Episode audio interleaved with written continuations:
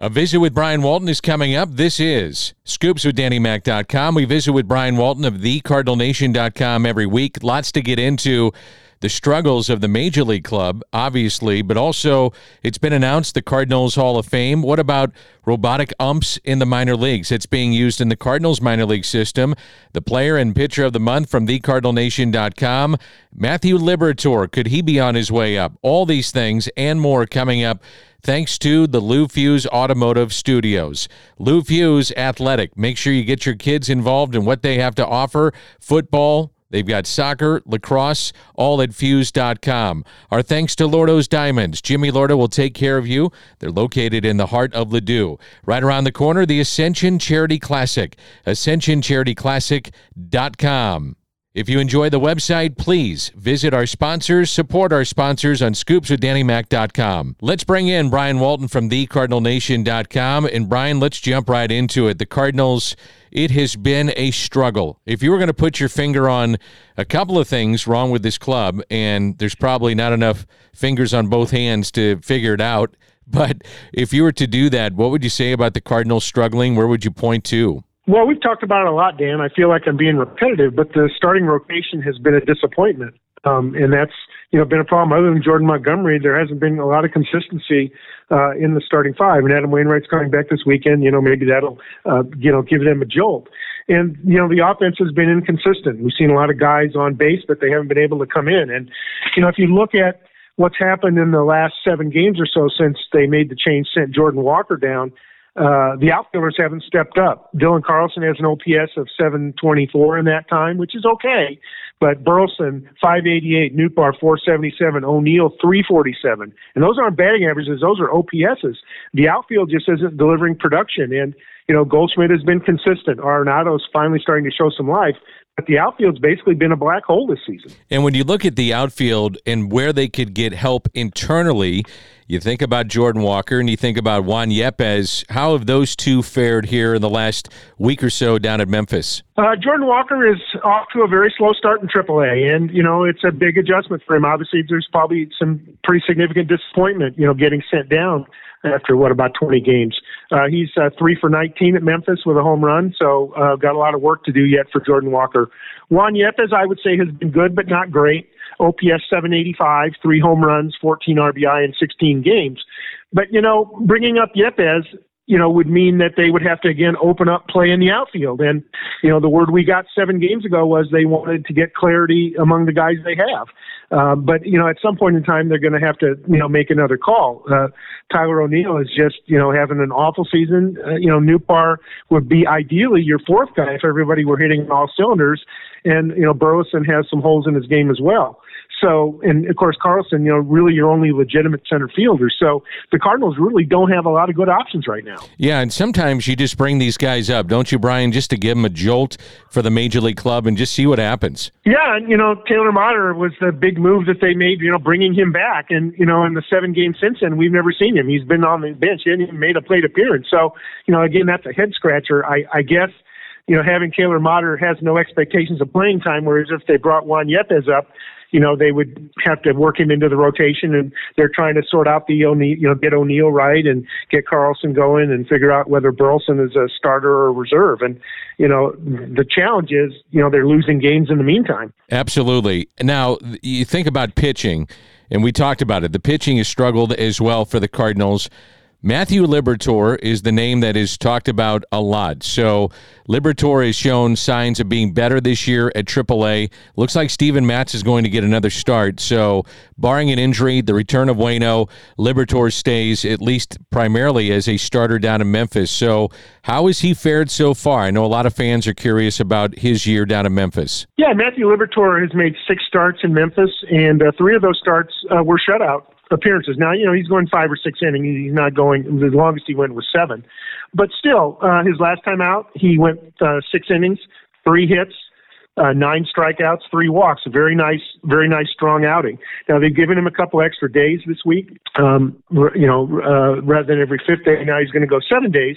And you know, part of that may be positioning him for the future. Part of it may be giving him a breather after uh, 38 strikeouts in 28 and two thirds innings. So you know, when the Cardinals decide they do need another starter, certainly Matthew Liberatore has shown improvement this year and, and deserves another chance, and he'll get it. Now, one of the guys that kind of surprised me by being uh, sent back to Memphis, but I do understand it to extend him potentially as a starter, is Zack Thompson. What did you think about that move? I was kind of surprised, to be honest with you. Zack Thompson, I mean, you go back to spring training, and yeah, it's spring training, but he he pitched in 11 games in spring training, didn't allow a run.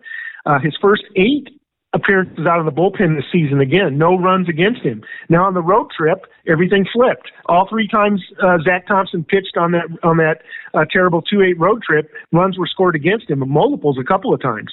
So Zack Thompson hit a bump in the road, but you know three bad games. It was kind of surprising to see him sit down. But again, it kind of is woven into this larger fabric of pitching, starting pitching depth. Zack Thompson was always a starter in the minors, um, had sort of been paired with Liberatore as they moved up together, but the Cardinals had a need in the pen last season, put um, Zack Thompson in, and he did a good job from the left side. But now they're seeing Genesis Cabrera more stable from the left side. Uh, Jojo Romero's up, so there's not as much pressure for Thompson to necessarily stay in the rotation. So they made the decision to send him down to Memphis and have him start again, and you know build his innings back up. And whether he's in the you know mix for starts later this season or next year, you know we've also talked about over time, Dan. You know the fact that the uh, contract situation among the rotation is such that they're going to have some openings next year, and they want to have Zack Thompson in a position he can compete with Liberatore and others for those potential openings. Yeah, think it's close to 80 million off the books in the rotation. Does that sound about right to you? I haven't looked at the numbers, Dan, but you know it's it's big. Obviously, uh, Wainwright, you know, will will uh, you know probably reach the end of his career unless he makes another turnaround. And uh, you know, Jordan Montgomery is scheduled to leave as a free agent. So you know, you've really got Mikolas and oh, Jack Flaherty, of course, is also going to be a free agent. So you know, there'll be significant turnover in the rotation year to year, but you know, I don't think the Cardinals are throwing in the towel yet on 2023. Not yet. So, one of the things that you do at thecardinalnation.com, I love it, is looking at the award winners as we turn the page and the calendar from April to May. So, maybe explain to fans what you do at thecardinalnation.com and some of those award winners. Yeah, you know, it's something that I've always done over time and, you know, looked at the, the top players of the month and the top pitchers each month. And I go through a thought process where I analyze the stats and look at the results regardless of the age of the player, regardless of what level he's at. I mean, those are factors that we use in prospect ranking. But for the month of April, the numbers are the numbers, and every player has an opportunity to compete at his level. And so, um, on the hitting side, Luken Baker, the first, big first baseman at Memphis. Um, 10 home runs, 22 RBIs in 26 games, 1165 OPS. Just a tremendous month for Luken Baker, and Memphis Redbirds are in first place and playing very good baseball but also Chandler Redmond down at Springfield, uh, first baseman, 23 RBI in just 19 games, uh, and eight home runs for Chandler Redmond. So, you know, a really nice contribution at Memphis. And then there's young guys who we never heard of who maybe aren't prospects yet. Uh, Michael Curialle, an infielder at Palm Beach, 981 OPS. So there are some players that are, you know, contributing very well across the system and maybe some names you haven't heard of. So in the case of this, I came up with, uh, I think, 10 finalists and laid out their stats and talked about the pros and cons of each with Luken Baker, our player of the month. Luken Baker, the only problem with him is that there's a guy named Goldschmidt, and he's the MVP, and he plays first base in the major leagues.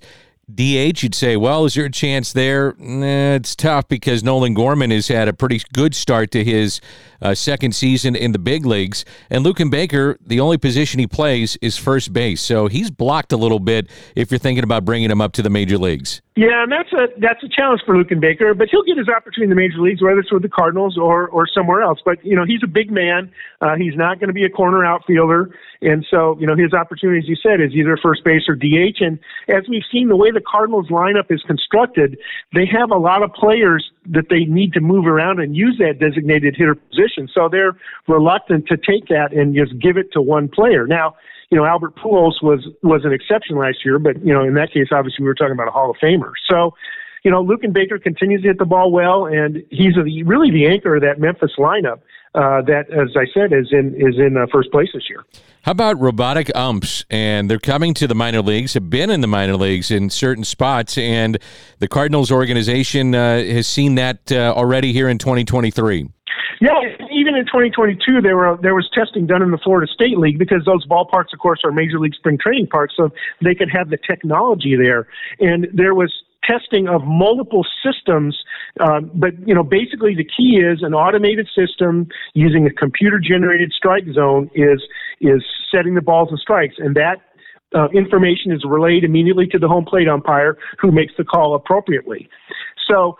And now Memphis has that technology, so it'll be used uh, in AAA. And what they'll do is the first three games of every six game series each week, all the balls and strikes will be called by the new system. Now, and that's it. Whatever that whatever the system calls is it. No beef. But the final three games of each series, they'll have a challenge system, and this is something they used in the Florida State League last year, where either the batter and the or the pitcher catcher can um, um, basically challenge.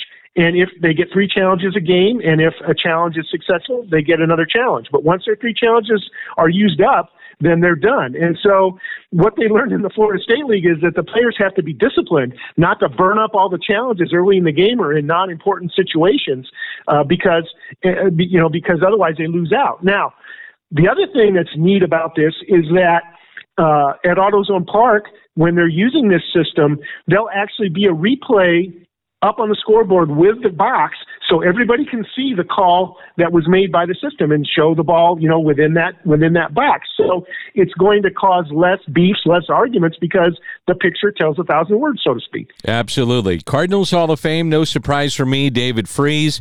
I love to see Jose Oquendo get in there, Hal Lanier gets in there. So pretty nice class, the ninth class of the Cardinals Hall of Fame coming up. Yes, and there were some great, you know, there's some great uh, uh, candidates this year on the ballot.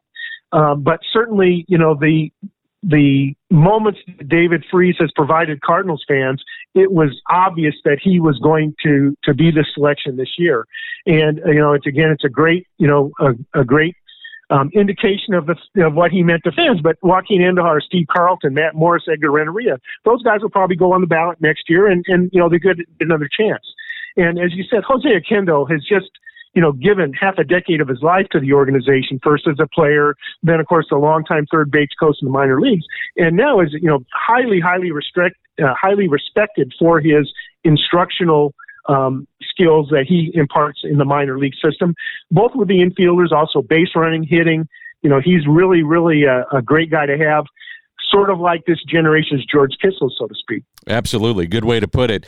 All right, Brian, let's wrap it up with this. What are you working on at thecardinalnation.com? Well, we continue to have our weekly um, reports from our minor league affiliates. Now we're at four weeks into the minor league season, so we're getting all the happenings that's occurring at each level of the system uh, with the top players and the prospects uh, who are going on. We recap every morning, uh, every game across the system, as well as all the transactions that occur across the system, what they mean for those players and others. So we really try to keep on top of what's happening uh, in the St. Louis Cardinal system on a daily basis. Yeah, you do, and you're staying busy. Hey, Brian, thanks for always being flexible with the schedule, and we'll catch you up next week. Talk to you then, Dan.